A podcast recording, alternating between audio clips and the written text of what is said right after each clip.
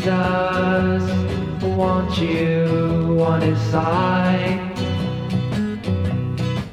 When you're with him, everything's alright. He knows you're a sinner, but that's why he died. Door Hope Northeast. This is Josh Wilder, pastor of communities here, and I am interviewing Sarah Lopez and Mel Brown about a ministry that they're involved in and that uh, y'all have an opportunity to join with. So, welcome, Sarah. Thank you. And Mel. Thank you. So, Sarah, why don't you um, just give us, tell us, like how um, how did this start? What in, what really inspired you to pioneer this kind of ministry? Yeah, so I'm a former classroom teacher and have always been very passionate about education. And um, years ago, I worked at a school in Centennial School District, Harold Oliver Elementary. And uh, right behind that school um, is a set of apartment complexes that is in the red zone of Portland, is what they call it, where crime rates are very high and lots of gang violence. And in April, um, when they closed schools, I immediately thought of the children living there. And immediately felt um, a need to support them in some way, knowing that there was potential that they were going to be um, imprisoned in a very dangerous space for long periods of time. and so um, in April, I um, went over and just began to knock on doors of the apartment and asked if I could offer some educational support outside, one on one. And um, so I um, came across some parents who were uh, excited about that opportunity, and um, right away I had a few kids that I was working with. And I quickly discovered that, um, you know, it was uh, these kids had uh, severe processing delays and learning disabilities, and um, ultimately uh, needed far more support than just uh, at an academic level. And um, you know, as we entered into the summer, uh, the group grew, and um, I then started doing some art activities and some sports activities down on the school field behind the apartments, and um, was really beginning to get to know these kids on a uh, really deep level. And um, I was going two days a week and um, had um, Mel joining me quite a bit as well, getting to know the kids, and uh, was was both shocked and impressed. Um, really shocked by um, how difficult uh, the li- their lives were, what they were coming from, um, but also just really impressed with um, their creativity and their um, just their longing for learning and their curiosity for life and their inquisitiveness about so many things. Um, and so then, as um, you know, we got kind of started coming to the end of summer, I knew that we were going to need a building as we entered into the fall. And so I started just praying about that. And right away, um, I thought of this church that was right across the street from the apartment complex. And I emailed them. They responded that very day and said, We would love to meet with you. And they um, pretty much that week handed over the keys to their Wow. space. Yeah. And said, You can um, use this. We've not been effective um, in reaching the kids in this community, and we have the perfect space for kids ministry and so we'd love for you to come in and um, and do that and so that is where we belong pdx is kind of birthed from and um, yeah we have now have a running program and mel i'd love to just hear your thoughts too as you were joining me with these kids and we're just kind of you know flying by the seat of our pants um, with coming up with activities. Yeah, I think um, for me, it's been really fun to uh, come alongside Sarah and just feel that that her um, desire for justice and desire to um, impart to these kids uh, education and social emotional learning. And um, it's contagious um, the way that uh, she's so driven. So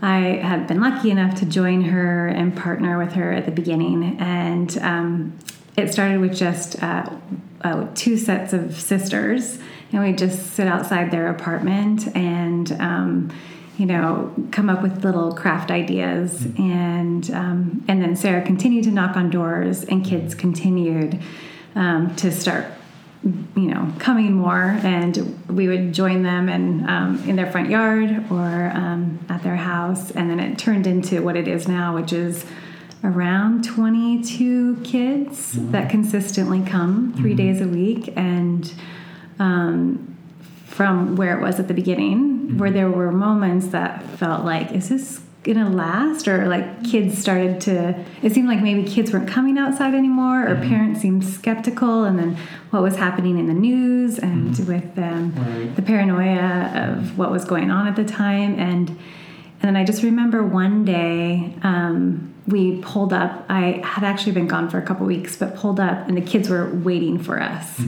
and that felt like a, this um, like such comfort of like, oh, they they're looking forward to us being there. Like we're actually making a difference by showing up. Because I think really what these kids need is um, people's time, like time like one-on-one time and um, they're just not getting that in their house at all. And pretty much every single one of these children have some form of iep so either you know they are 10 and 11 What's what's IEP? uh, like an independent educational plan. So Okay. um, there's a lot of special needs special needs or the, There's some uh, kind of extra support that they Right. need to be provided from the school district. Right. So So there's there's several of these children who are 9, 10, 11 and don't read or write. wow. Um, and it's shocking. Like, how did they get through the school system? And how are they in the grade that they are in and they can't read or write?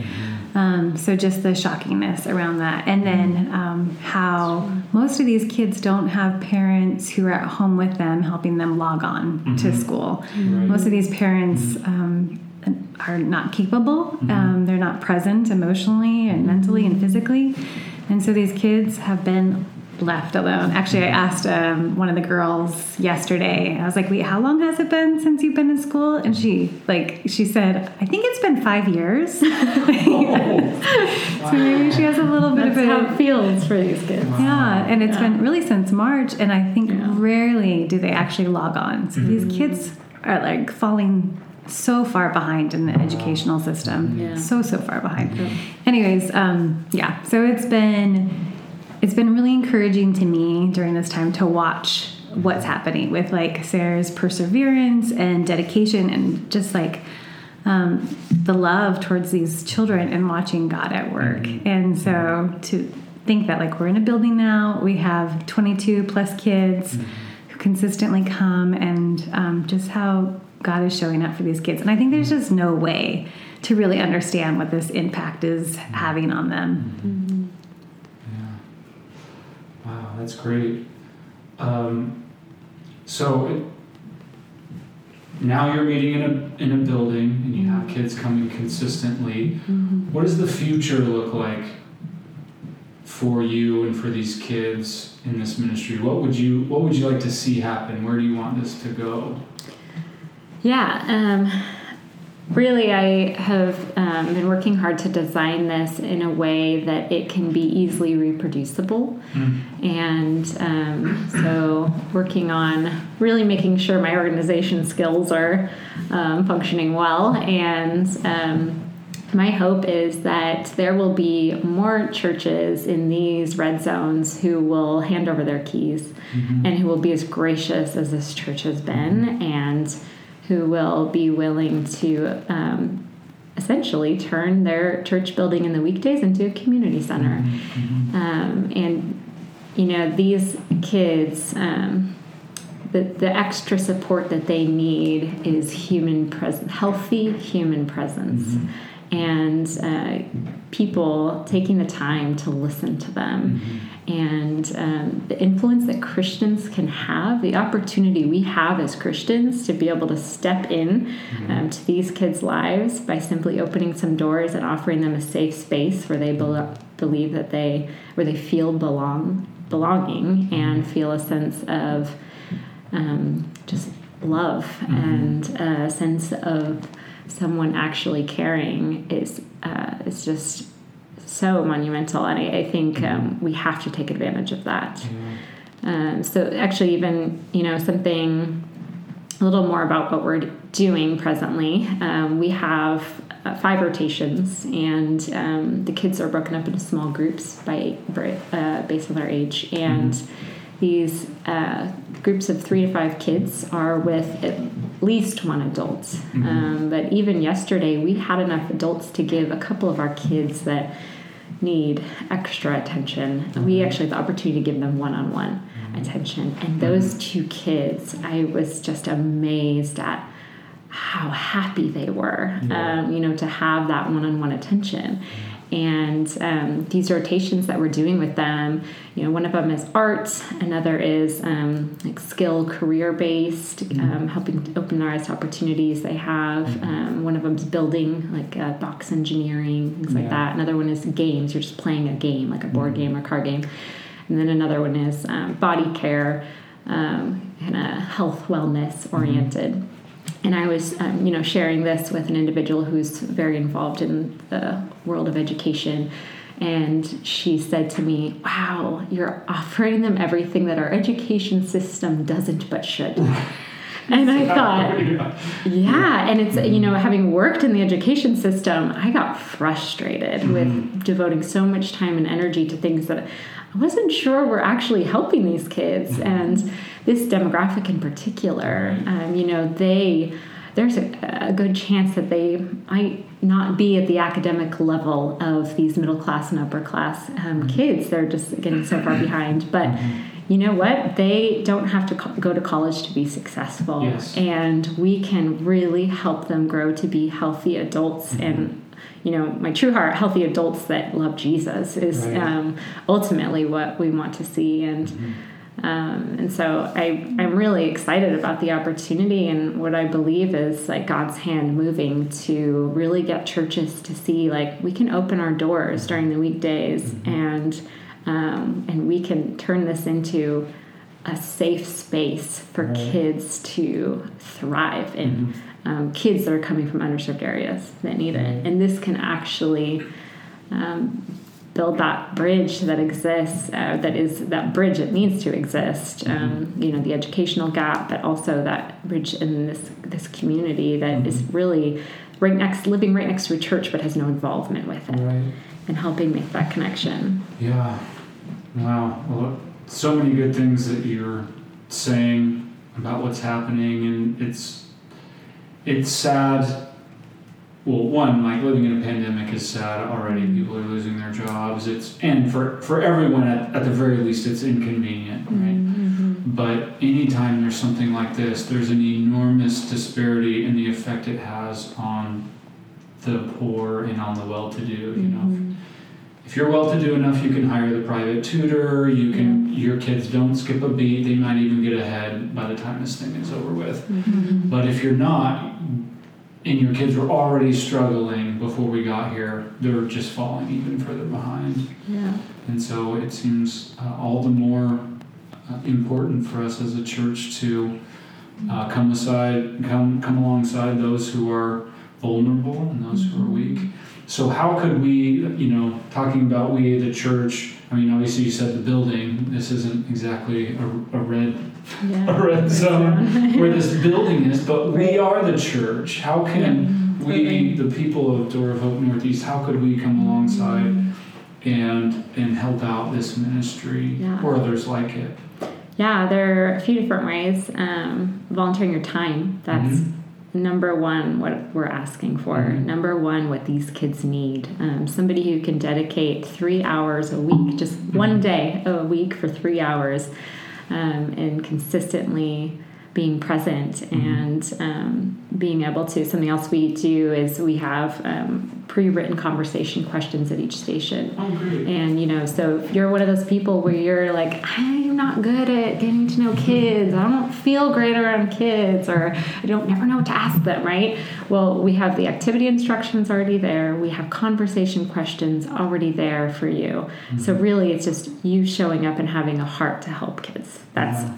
that's what we're asking for number one um, and then of course you know we do need supplies to run these activities like art supplies and um, you know of course the classic like tape glue scissors things like that and so Snacks. uh, yes, thanks, Molly. Yeah, snacks. We do provide these kids with snacks. Um, initially, we weren't going to because I was worried, you know, we don't have the money for that. And then um, these kids were coming hungry. And I've also realized we've learned how um, they are malnourished the, like, nutritionally. I mean, they just will down fruit like it's candy Wow, because yeah. I just don't think they're getting nutritious meals. And so now we're providing snacks as well.